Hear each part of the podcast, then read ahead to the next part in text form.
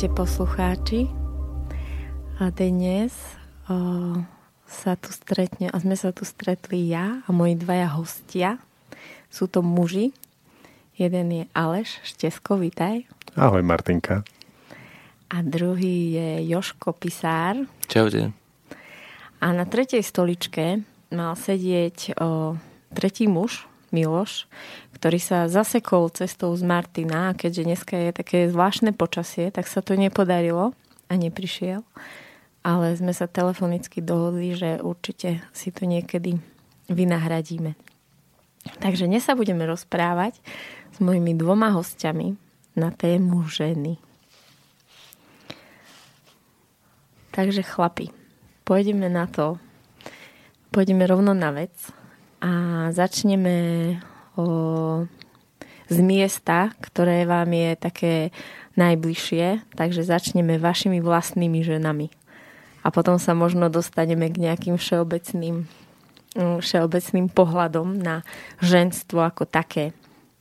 Takže moja prvá otázka na vás je, ako sa cítite aktuálne vo vašich vzťahoch? Ako vám je s vašimi ženami? A ja verím, že nebude táto relácia taká ružová, aká bola s tými ženami, lebo tam bolo všetko také super ideálne. Takže kľudne buďte takí drsní. No to ťažko povedať miestami. Ako sa cítime s našimi ženami. Tesne pred pôrodom, ty určite. Hej, no. Je to dobré. Ide o uhol pohľadu, ako sa na to človek zameria. Ale ja som si vybral skôr ten optimistický pohľad, že je to dobré. Bo vzniká veľa situácií, ktoré vlastne ukazujú, čo sme si posrali vzájomne, či už vo vzťahu alebo v tom materiálnom svete, a ktoré teraz vlastne vrcholia pred tým porodom, kedy už mali byť podmienky nejaké a nie sú také. Akože nedostával si dom, hej?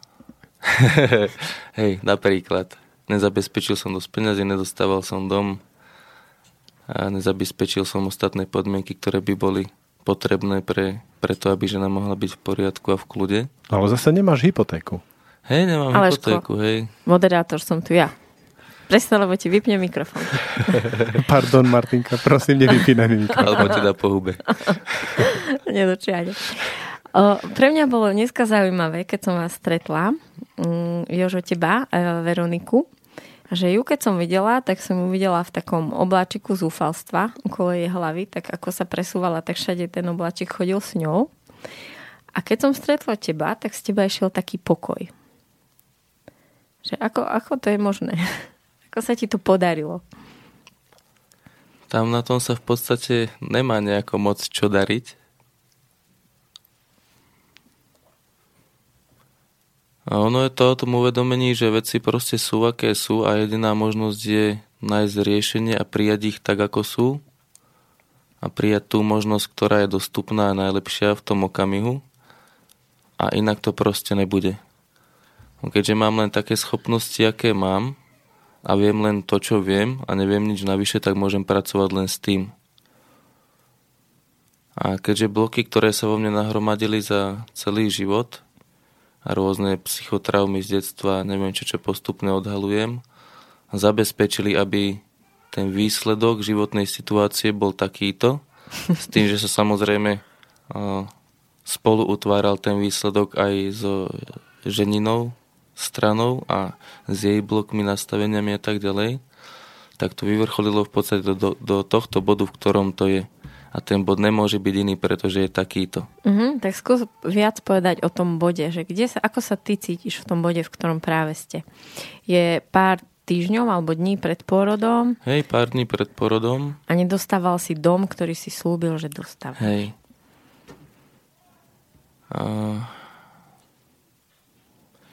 Ja som v tomto viac menej v pohode, lebo nie som žena a nebudem rodiť ja. A z môjho pohľadu tisícky rokov ľudia rodili proste porodila som. A bolo. Nejako tak sa to proste vyskytlo. A v tom nevidím rozdiel medzi súčasnou dobou a tamtou dobou. ale rozdiel je viac menej podľa mňa v ľuďoch a v ich strachoch a v ich očakávaniach, ako by to vlastne malo prebiehať, aké by mali mať pri tom podmienky. A keď pred pár dňami som sa nachádzal v takej skoro bezvýchodiskovej situácii, tak mi začínalo prichádzať viacero vecí, ale hlavne som hľadal to riešenie a tá bezvýchodisková situácia vlastne spočívala v tom, že nie je dostavný dom, nemám kam zobrať ženu, aby mohla v pohode poradiť. Podľa mňa by mohla v pohode aj tam, ale pre mňa by to v pohode nebolo. Takže teraz hľadáš to riešenie, to urobiť.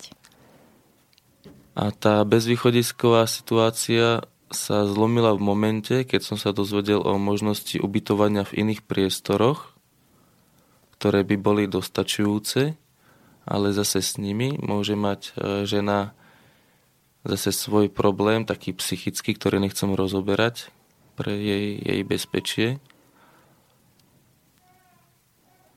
Čiže vlastne to vytvára zase takú konfrontáciu, že ja viem, ja mám to rozhodnutie, ako to spraviť, aby to bolo v pohode, ale musím s tým konfrontovať svoju ženu, ktorá to ako vhodné riešenie nevidí.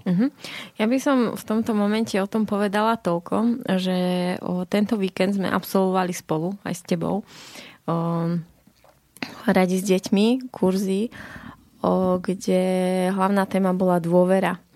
A na veľa kruhoch sme preberali tému dôvera ženy v jej muža.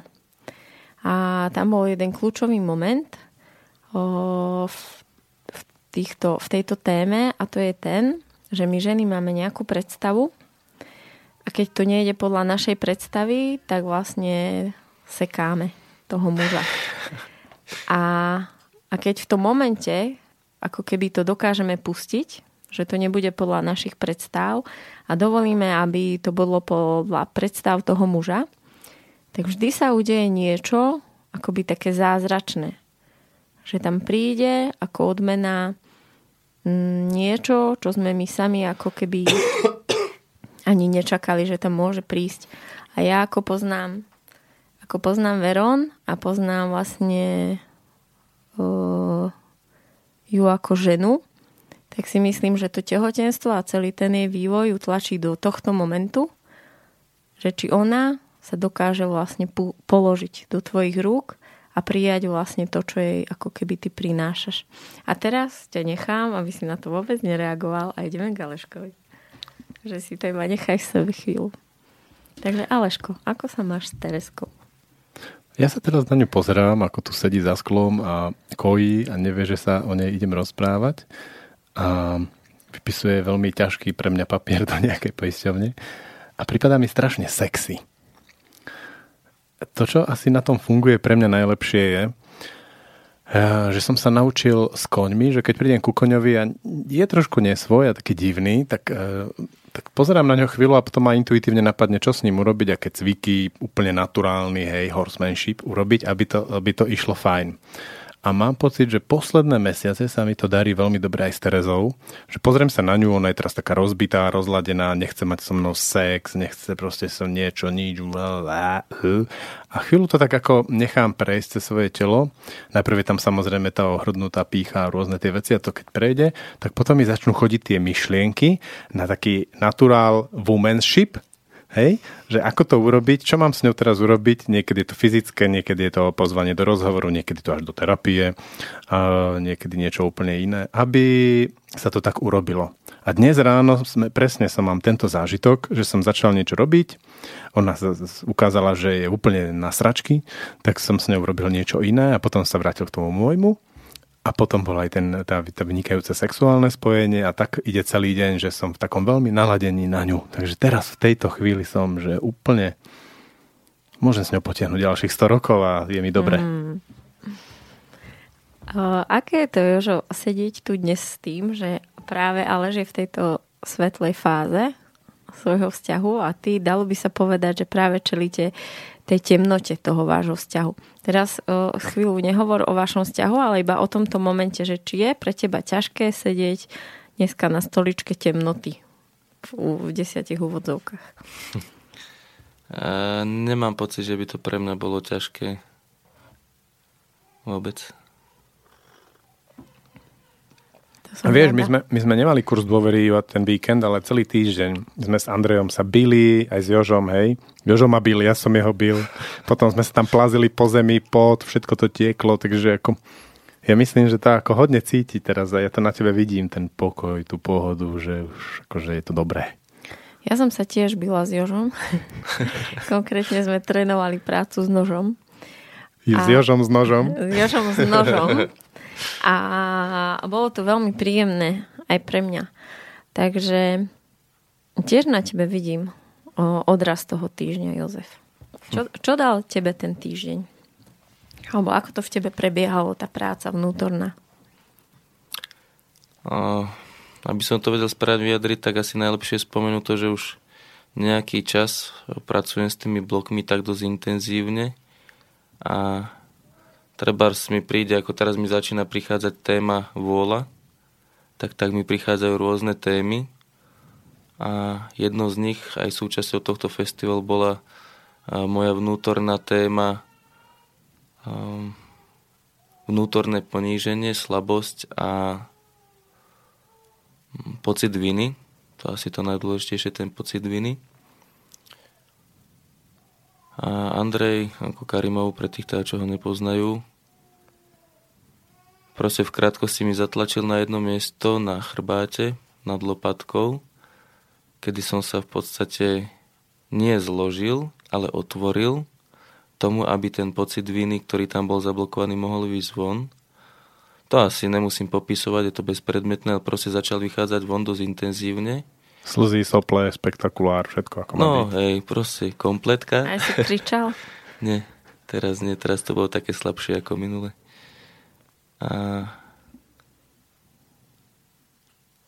A čo si tam uzrel v tom? Vieš o tom povedať aj viac? To, čo mi prichádzalo, bolo to, že ja som za to nemohol. Mhm. Že nech mi už dajú pokoj, že ja som za to proste nemohol, že to nebola moja vina. Ja viem o tom príbehu z detstva a je veľmi silný a myslíš, že by si sa o to dokázal podeliť aj s ľuďmi vonku? Myslíš ten so sestrou? Aha, ten vlastne, že dve bábetka v brúšku a to jedno. No a ja mám sestru dvojičku a ona mala mozgovú obrnu hneď ako sa narodila kvôli tomu, že ostala vnútri trošku dlhšie, lebo doktori to zle odhadli, zle spracovali. A potom počas života do nejakých proste, kým som nebol v puberte, kým mi to celé nedoklaplo logicky a vedomosťami, mi naši len tak spolo srandy hovorili, že to kvôli tomu, že som mu tam tak drcal a tak kopkal a tak. A vynúcovali si odo mňa v podstate celý ten život, hlavne teda počas základnej, na strednú už nemohli, lebo sme každý chodili na inú.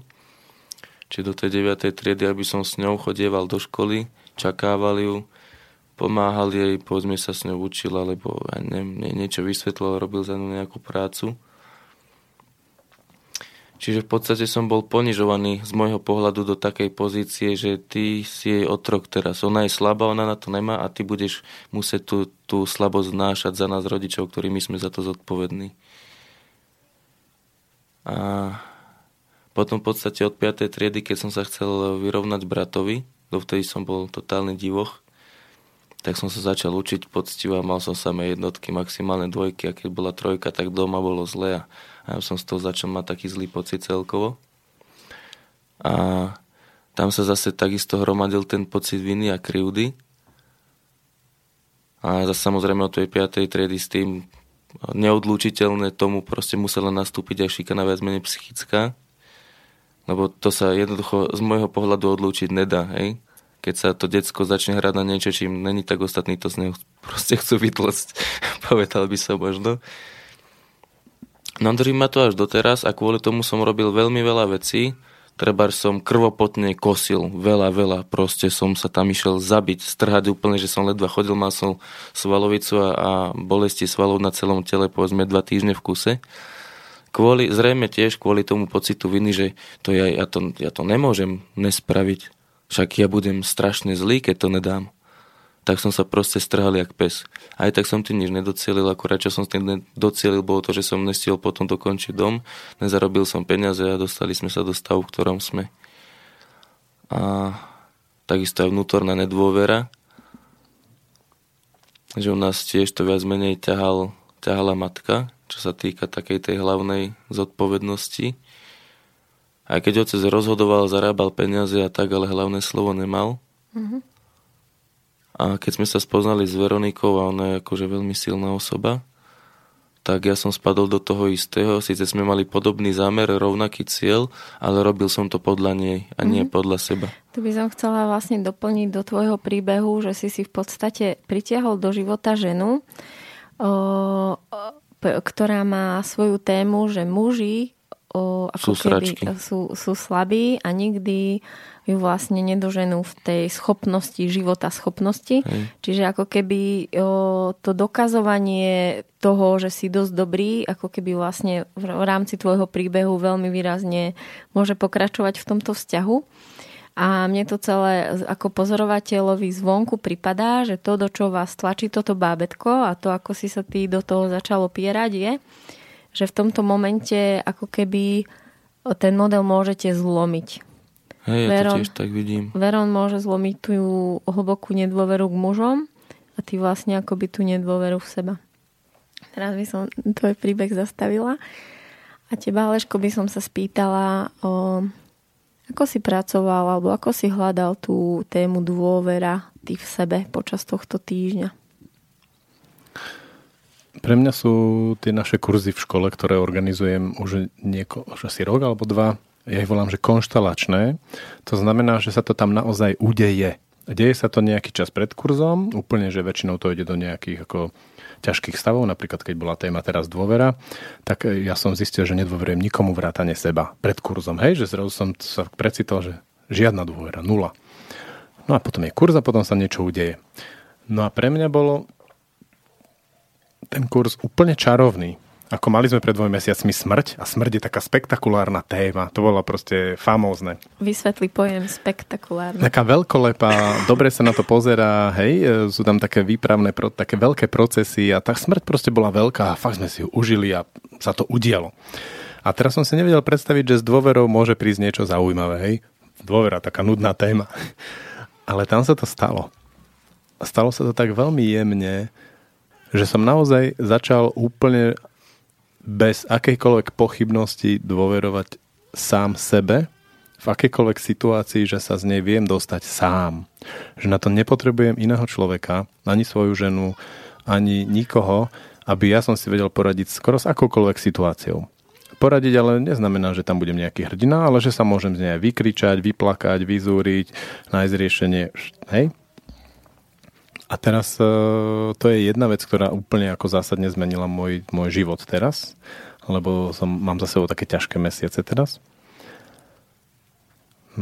A druhá vec, ktorá je taká veľmi výrazná, je, že našiel som tam takú veľkú intimitu a dôveru k ľuďom.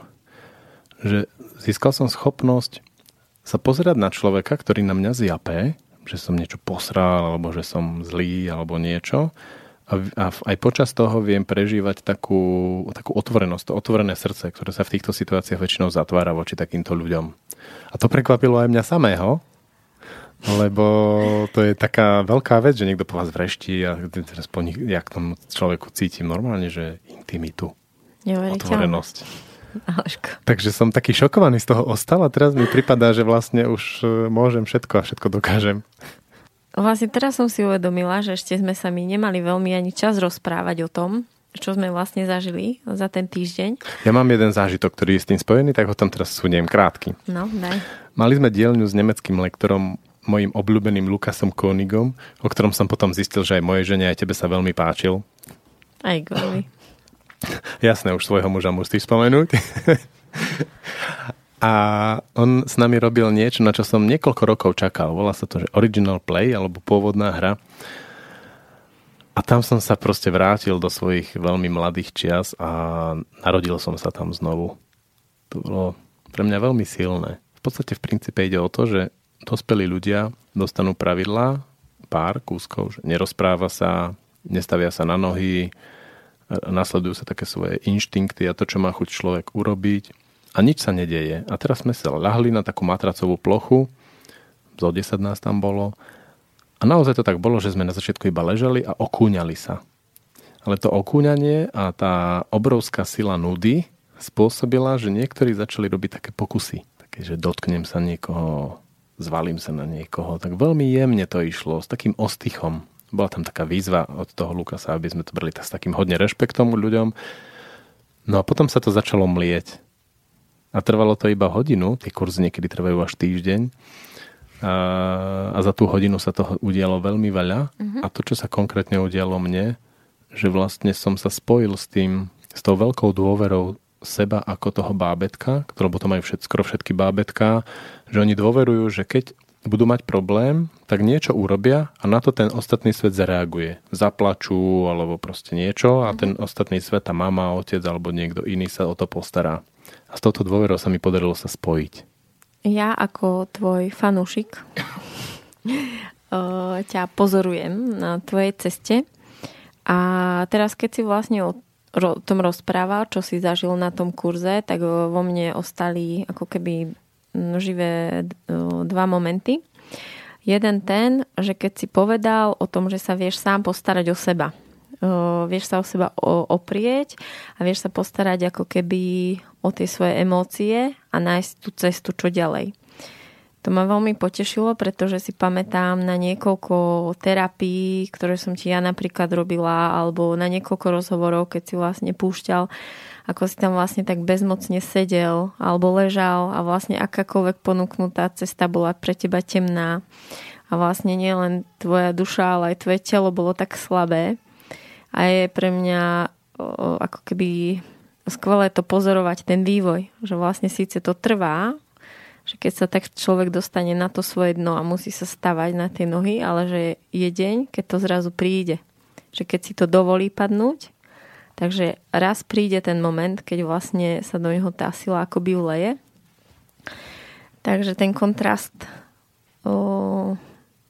tvojej nesily a sily ma tak veľmi potešil.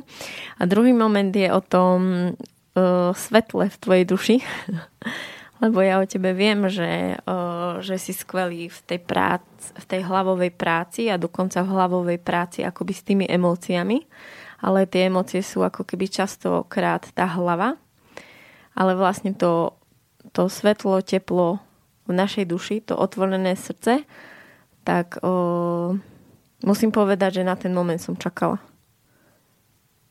Ako tvoj pozorovateľ som čakala a vedela som, že to skutočné tvoje spojenie príde až vtedy, keď to objavíš v sebe. Čiže to, o čom si teraz hovoril, že si objavil, tak už som mala možnosť zažiť niekoľko vypätých situácií za posledné dni. A musím povedať, že vidím, že som to ako keby mala možnosť aj vidieť alebo pocítiť, že ako to vyzerá, keď si v tom nastavení teraz. Takže takáto bodka pred pesničkou. Ja chcem ešte jeden zážitok, aby sme to uzavreli potom. Stalo sa to vlastne počas kurzu. Ja mám veľmi taký ako ťažký vzťah s otcom. V podstate náš posledný rozhovor skončil tak, že ja som sa s ním chcel stretnúť, on odmietol a som mu povedal, že kým zomrie, sa s ním potrebujem stretnúť a porozprávať. A že ak on to zariadi tak, aby sme sa nestretli a on zomrie skôr, takže prídem na jeho hrob a vyčúram sa mu tam. A to by som aj urobil. A bolo mi jasné po niekoľkých takých pokusoch o kontakt, že proste sa nám nepodarí sa skontaktovať.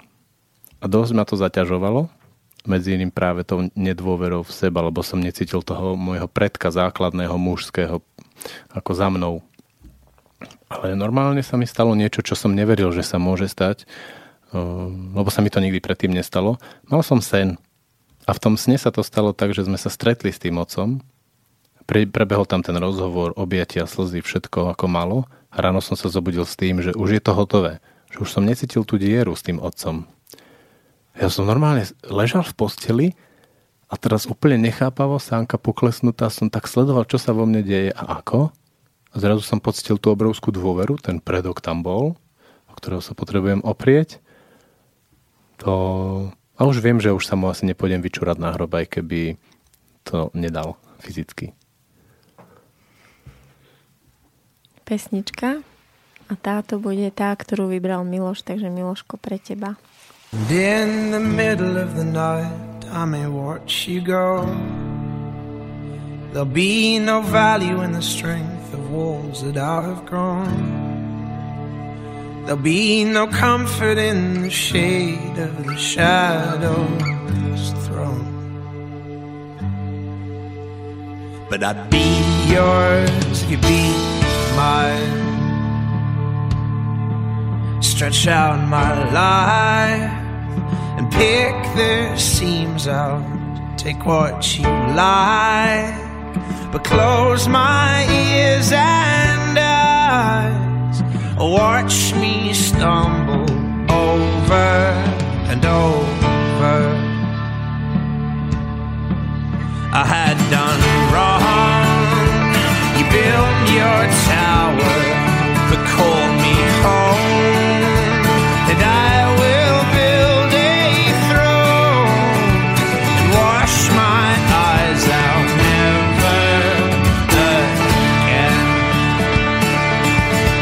But love the one you hold, and I'll be your goal to have and to hold, the lover of the light, with skin too tight and eyes like marbles who spin me high. So watch me as I go.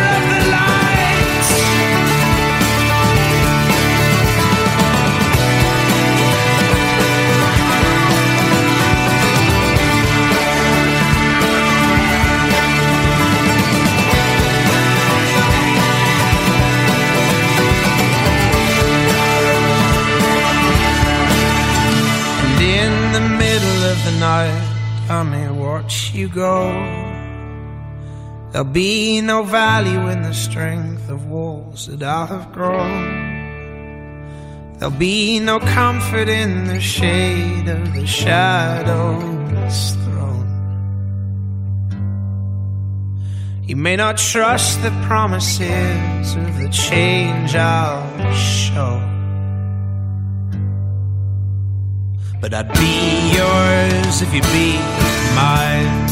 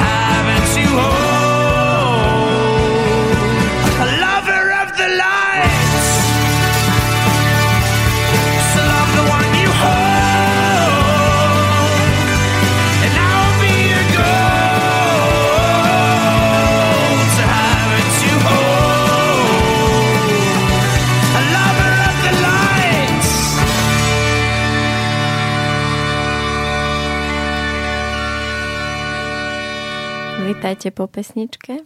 Ja by som dala ešte priestor tebe, Jožo, A aby sme dokončili tvoju tému, je niečo v tebe, čo ešte rezonuje a chcel by si k tomu dodať?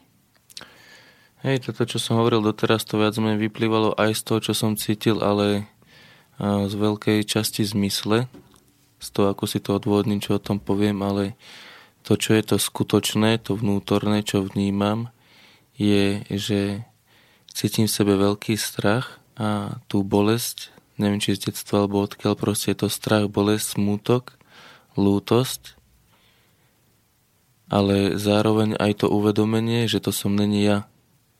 Tie veci, ktoré cítim, ale že tá energia tých záležitostí mi odoberá tú moju silu, aby som to vedel vyriešiť tak, ako to mám skutočne ja. A mám chuť to úplne tak vykričať, keď som bol mladý, chodil som po horách, postavil som sa na najvyšší štít a kričal som 4 hodín dokolo, som tam reval a cítil som sa veľmi silný, veľmi veľký, vtedy obrovský, ako tie hory, nezlomný. Takže to asi urobíš. Je to podobné, ako keď sme trénovali tú systému. Že cítim, že to tam je, cítim, že to viem spraviť, proste, že to je len plynulý pohyb, plynulé rozhodnutie, plynulé riešenia tej danej situácie, ktorá prišla.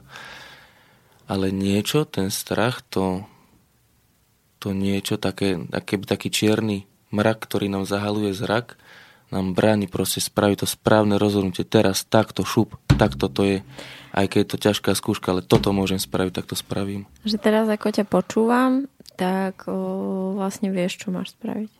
Hej. Tak ti ďakujem. Môžeme ísť ďalej? Mhm. Dobrý deň do štúdia. Zdravím vás. Rada počúvam vašu reláciu aj iné na slobodnom vysielači. Zaujímalo by ma, ako títo muži v štúdiu dospeli do štádia, že venujú pozornosť svojim pocitom, emóciám a že vnímajú aj duchovné veci. Môj muž sa venuje kariére a nedá sa s ním hovoriť na žiadne témy, čo sa týka týchto záležitostí.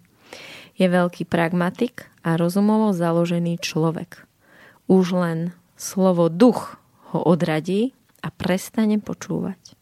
Ďakujem za rady, s pozdravom Ingrita. Ste sa obrátili na mňa. Tu v štúdiu myslím teraz. Sú tam dva rozmery. Cítil som v tej otázke, že ako sa nám to stalo v tých našich príbehoch a druhá je, že ako sa to dá s tým jej mužom ho niekde posunúť. Odpoviem od konca. Spomenul som si na radu môjho priateľa Patrika Bálinta, ktorý hovorí, že ženy, keď sa neboja byť hysterické, hysteria to je taký pocit, ktorý muži nevedia vystáť a tým pádom to mužov okamžite aktivizuje k nejakej činnosti. Môže to byť tak, že tí hlavoví väčšinou prinášajú riešenie a pritom treba niečo iné, ale v zásade je to také ako rýchle a ľahké. Čiže nebáť sa byť hysterický. Ja osobne som veľký fanúšik hysterických žien. A keď to začne robiť moja žena, tak si to náramne užívam. Samozrejme, ma to tiež aktivizuje a potom vznikne niečo pekné. No a tak sa mi to asi aj stalo, že ako som si začal všímať svoje vlastné pocity, súvisí s tým, že som si všimol, že tak, ako sa cítim ja, to má veľký vplyv na to, ako sa cíti moja žena. Ale nebola to už práca tvojej prvej ženy? Tá bola v hysterii veľmi dobrá. Jasné. Okamžite ma to katapultovalo tým smerom, ale tam som bol trošku slepý. Viac som si to potom všimol pri koňoch. Mal som vynikajúceho učiteľa na prácu s koňmi, ktorý okamžite ma začal naprávať napríklad, že prečo sa teraz usmievaš, keď to nie je z teba. Uh-huh. Hej, a som sa ho pýtal, v čom je problém s tými koňmi? No, že ty sa snažíš zmeniť svoj pocitový stav, že nepríjmeš ho taký, aký je a potom robíš niečo iné a pre toho koňa si veľmi málo čitateľný. A mne to okamžite bliklo, že to je úplne jak s deťmi. A potom mi samozrejme neskôr bliklo, že to je úplne jak so ženami. Keď som nečitateľný, predstieram, nejdem v tej svojej pocitovosti tam úprimne, tak okamžite je z toho žena nervózna. Moje deti sú agresívne, robia mi zle. Ako si ty vravel, že kto nie je úprimný, tak potom tie ženy sa ho snažia do tej úprimnosti dostať. A hodne ostro niekedy. A A tým pádom som si uvedomil, že vôbec nie je dôležité, aby ja som bol pozitívny, usmievavý, ja neviem aký, šťastný celý čas, že to majú všetci na háku, obzvlášť tí najbližší. Pre nich je dôležité, aby keď som bol smutný, som plakal, keď som bol nahnevaný, som kričal. A moja skúsenosť, že v hneve zakričať v rodine prináša veľkú úľavu tým rodinným príslušníkom. Hej? U nás sa to nedieje často, takže nemám skúsenosť s tým, že by som kričal často. Ďakujem. Jožo, máš k tomu niečo? No, ja som to mal v podstate jasné celý život, ale teda taký zlom viac menej nastal, keď som mal asi nejakých 18 alebo 19, keď som začal chodiť na výšku. A proste z nejakého dôvodu ma začalo, teda, no, proste mi to priniesol život a začal som sa zaoberať tým, ako dosiahnuť slobodu, lebo som sa cítil neslobodne. A keď to skrátim, tak sa to proste vlieklo až do tejto podoby, v ktorej to je. Uh-huh. Ja by som ti teraz do toho skočila v zmysle, že poznala som ťa, keď si prišiel vlastne prvý raz k nám do našej školy a do našej komunity, ľudí, ktorí sa stretávame. A mal si takú, nazvime to takú masku alebo pózu takého spirituálneho, duchovného človeka, ktorý vedel vysypať z rukávu všetky múdrosti v štýle od Uja Oša a podobne. A strašne si nad tým liezol na nervy. A boli to veľmi dlhé, siahodlé rozpravy o tom, ako čo a samá duša, duch a malo by a takto. A potom vlastne sa zrazu začalo niečo lámať a zrazu si začal ako keby prichádzať k sebe a začal si ako keby robiť tú reálnu prácu vo svojom vnútri. A od toho momentu, keď rozprávaš, tak tie veci sú založené na tom, čo ty reálne prežiješ a nie na tom, čo si prečítal. Takže čo vlastne teba donútilo to zlomiť, tú pózu a načrieť naozaj do svojho vnútra? Asi to bude podobné, ako hovoril Aleš, ten skutočný rodinný život a samostatnosť v živote, ktorá automaticky musí prinášať rôzne zážitky a skúsenosti. A tým, že som robil veci tak, ako som ich videl a chcel, tak som sa dostával do hraníc zúfalstva, ktoré ma postupne lámali. A v podstate akože priamo ostro ma lámali, že som nebol schopný ničoho. Proste som si len sadol, plakal, skrčil sa a čakal, kedy to prejde napríklad. A jeden z tých najväčších motivátorov bola zase žena, presne ako hovorila Aleš, v tej hysterii, kedy mi ukazovala, čo robím zle, čoho sa bojí a začal som to odhalovať tak inak. Ale neviem sa momentálne úplne presne k tomuto vyjadriť. Proste som to začal zažívať a začalo sa mi to ukazovať. Ja som videl jednu vec a tá sa stala aj mne. A to je, že ty si si dovolil byť zúfalý. A ja v okamihu, ako som si dovolil byť zúfalý, že nemusím byť stále nejaký ako v niečo, ale naozaj som padol na hubu a dovolil som si povedať žene, že toto neurobím, lebo proste na to teraz nemám silu. Tak v tej chvíli, v tom zúfalstve som sa začal aj rodiť. Ale zažíval som to predtým tak, že som bol stále takých 10 cm nad dnom, som sa tam držal zubami, nechtami, rôznymi zábavami a pomôckami, virtuál mi hodne pomáhal, občas alkohol, proste knihy a všetko možné, čo sa dá, že vlastne keď mi bolo zle, tak som to nejako tak ako zaplátal, ale nikdy som nebol naozaj zúfalý. Až keď to prišlo, tak potom zrazu začalo niečo pekné rásť. Ja by som dopovedala ten Jožov príbeh, že my sme Joža zažili vlastne na vašej farme, kde vlastne vždy, keď sme prišli, tak ty si vyzeral ako z takého dokonca že časopisu Farmárska review, ale ako keby tam dali takého, že modela, lebo pre poslucháčky Jožo je veľký fešák. A keď ste vlastne k ním prišli, tak prišiel chlap, ktorý mal vyrysovanú hruď, opálenú, také kučierky. Vždy chodíš holý a vlastne bosý. Kožený opások a rozopnutá kockovaná košela. On tam vlastne prišiel a stále tam niečo robil, buď kosil, alebo niečo vstával, alebo robil. A my vlastne, tvoji kamaráti, sme vlastne videli, že vlastne nežiješ ako keby nič, len tú prácu. vlastne chodila aj Veron za nami, keď sme sa stretávali a vlastne hovorila, že ako keby vôbec sa nevie s tebou stretnúť, že vlastne ten rodinný život bol niekde pod tým a na samom vrchu bola tá práca, ako keby si presne naháňal tú nejakú tú svoju sebahodnotu. A dá sa povedať, že sme ako keby iba očakávali, že kedy vlastne, lebo ty si bol tak ako keby až stroj proste. Čakali sme na moment, kedy tento džíč, na to je dobré slovo, české slovo džíč, kedy mu vlastne ako keby dojdu sily. Hej, kedy padne na hubu. A kedy padne na hubu a potom to prišlo. Urobil si to v plnej paráde. To vlastne Venom vtedy hovorila, že dá sa povedať, že si bol ako keby emočne chorý, že vlastne všetko bolo pre teba ťažké, aj postaviť sa. V podstate veľmi podobné tvojmu stavu, Aleš, keď si mal tú svoju slabosť. A potom vlastne teraz ako to rozprávam a počúvam, neviem, či vlastne nebránim Igorovi. Hej, brániš. V tom, aby konečne sa tam dostal aj on a mohol sa z toho miesta odraziť. Bo ty ho zachrániš vždy tak ako veľmi tesne nad dnom. Sakra, tak budem na tým teraz rozmýšľať.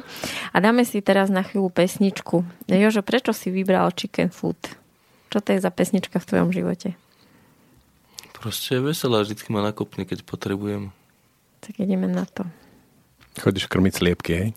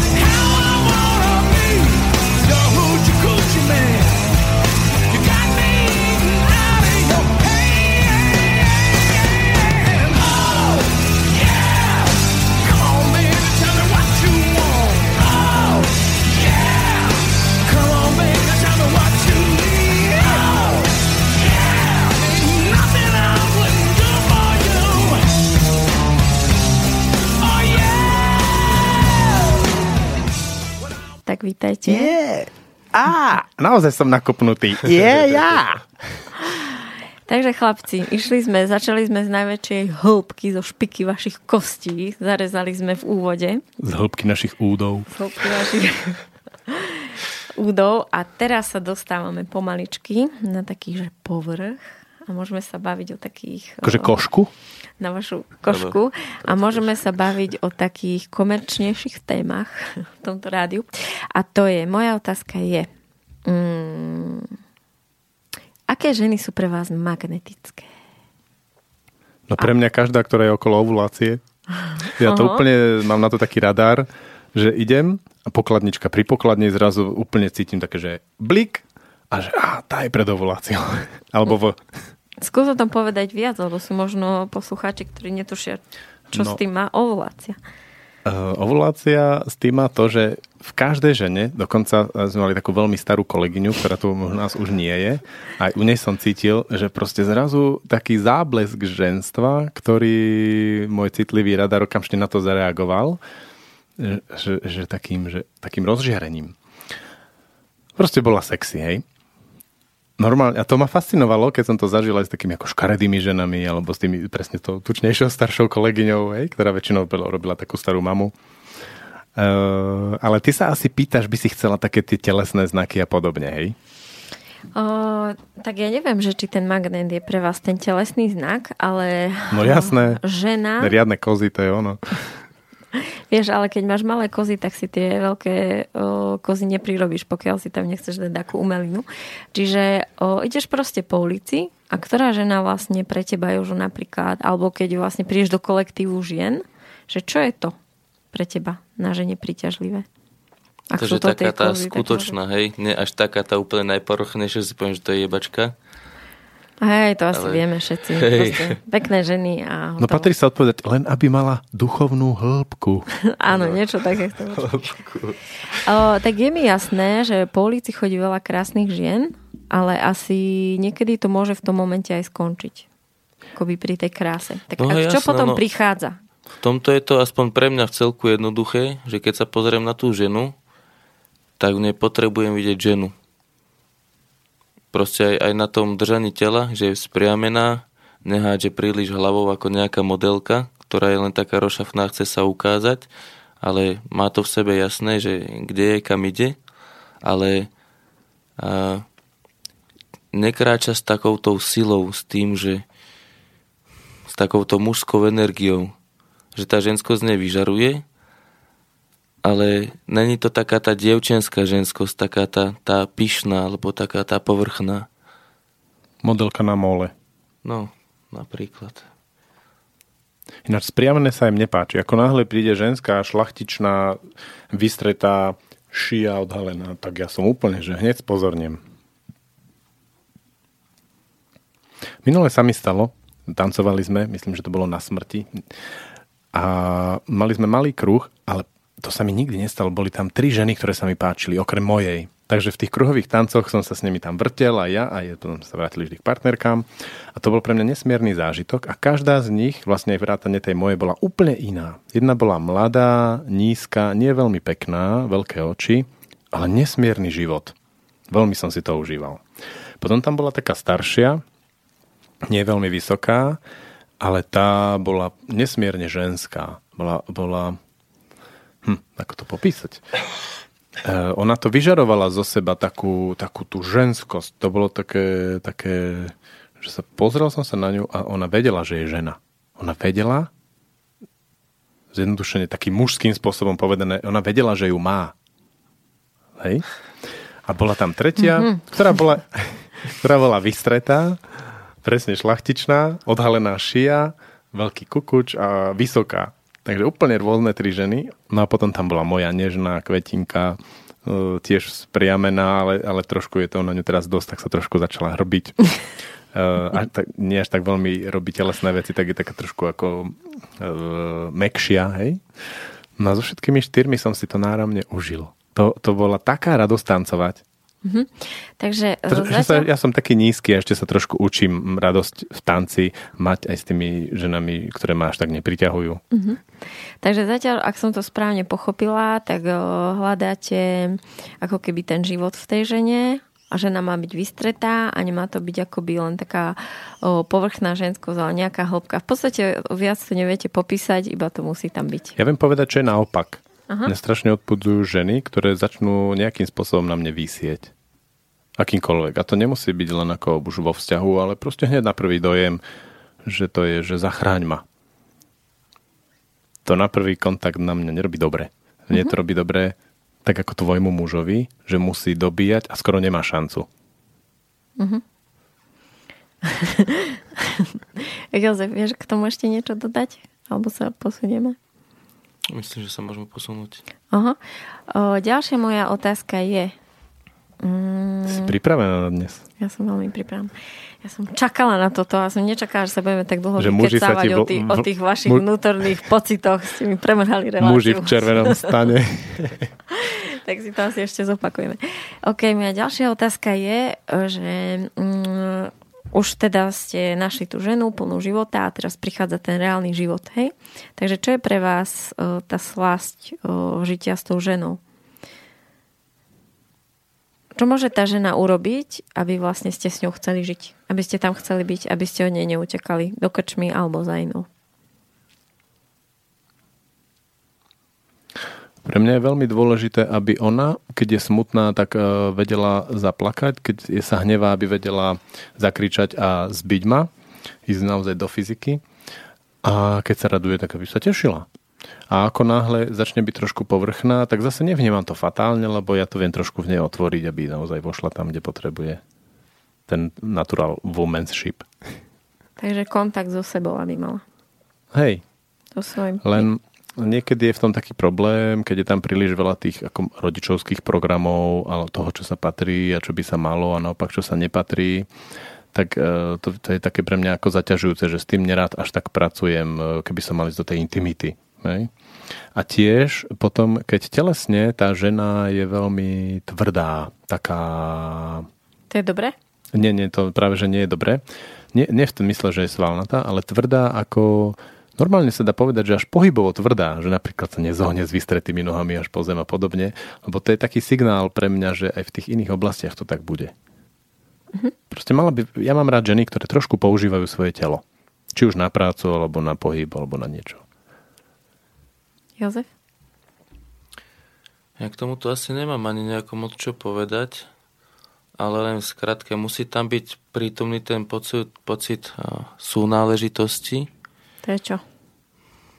Takého, že sa vieme spoločne podržať, že máme nejaký spoločný zámer a viac menej sme na podobnej úrovni a keď je niekto vyššie, tak sa nepovyšuje, ako na tej duchovnej, ale sa nepovyšuje a snaží sa skorej toho druhého potiahnuť v pochopení toho, že on tam ešte není. A potom ten druhý sa zase vyšvihne vyššie a ťaha toho prvého. To chcem teraz vedieť, že v tvojom nastavení je, že jeden je vždy vyšší a ťaha druhého, alebo sa to prepína, že raz jeden vyšší a raz je druhý?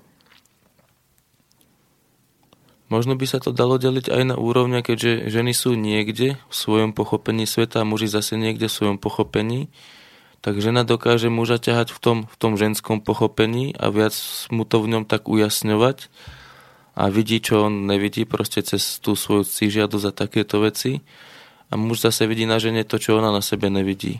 Moja otázka smerovala k tomu, že či si myslíš, že ty dobieháš Veron a že ona je to svetlo, alebo že to máte vyrovnané, že ty jej ukazuješ tie jej a ona to svoje.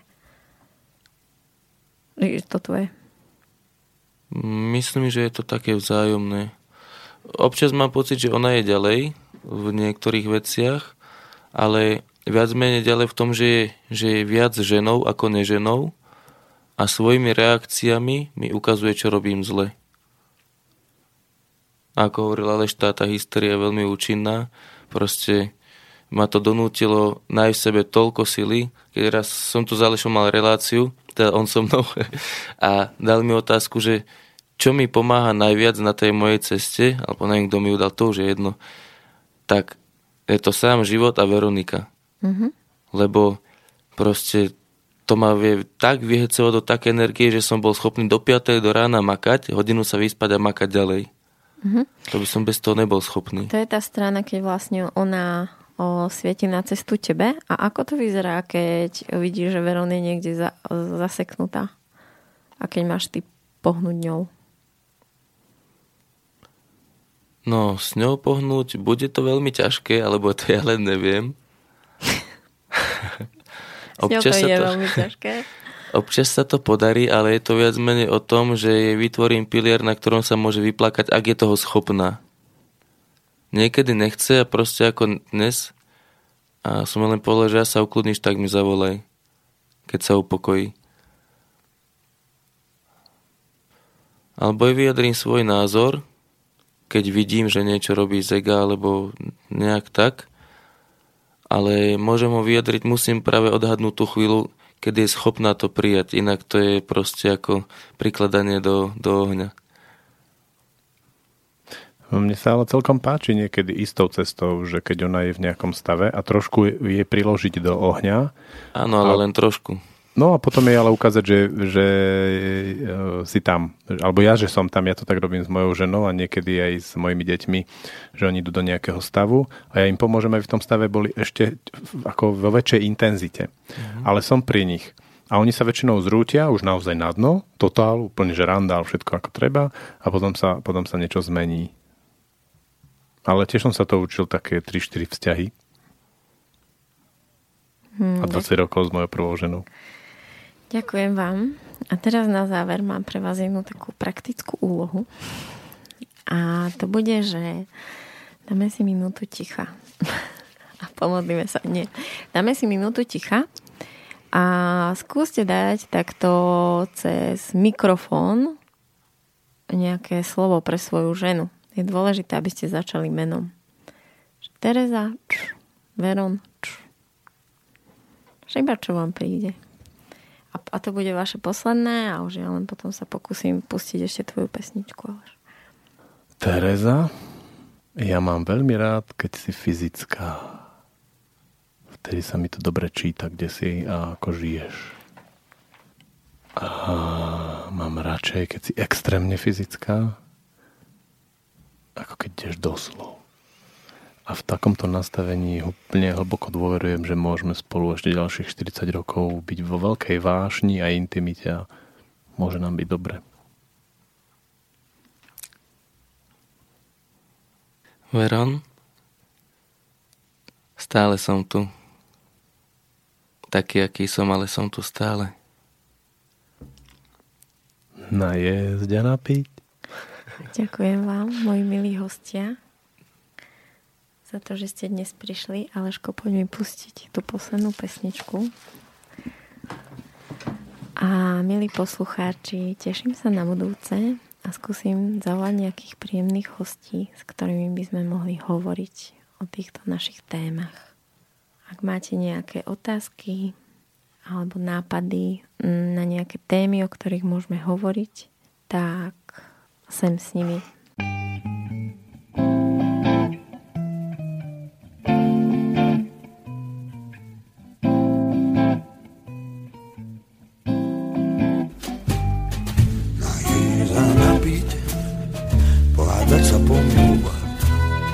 A ísť spať, najesť a napiť, pohádať sa, pomilovať a ísť spať. S tebou sa najesť, s tebou sa napiť, pohádať sa, pomilovať a ísť spať.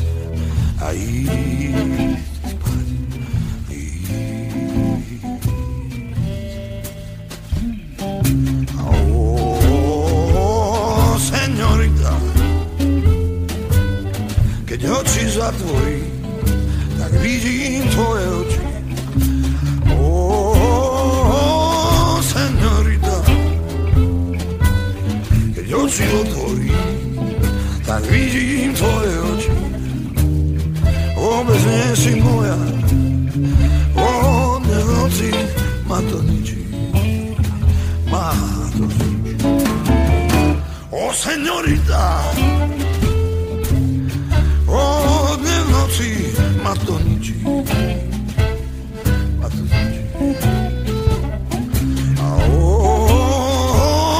Senorita, moje srdce láskou počí.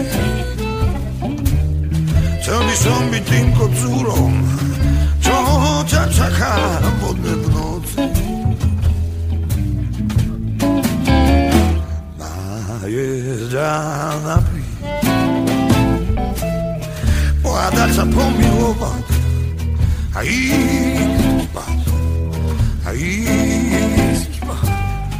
Najesť a napiť, pohádať sa, pomilovať a ísť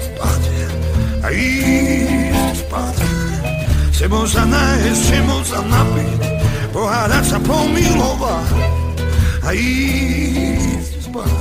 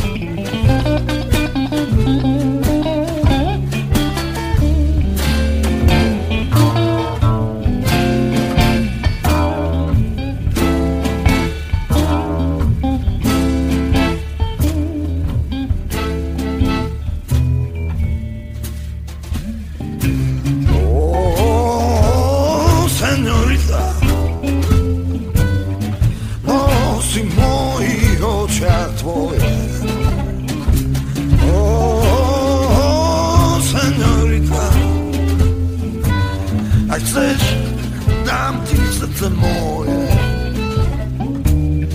Budem čakať, pokiaľ sa dá, cez deň prší, v noci je tma.